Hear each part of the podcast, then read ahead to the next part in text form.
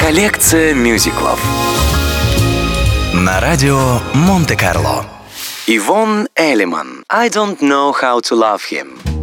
Впервые мелодия «I don't know how to love him» была опубликована в 1967 году, правда, с другим текстом и названием.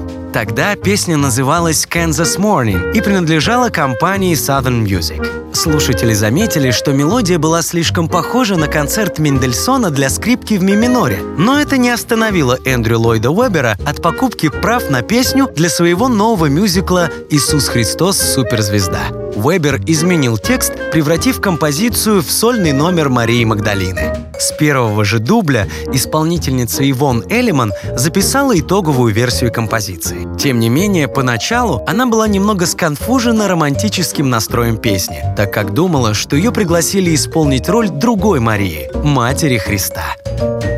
Ивон Элиман I don't know how to love him.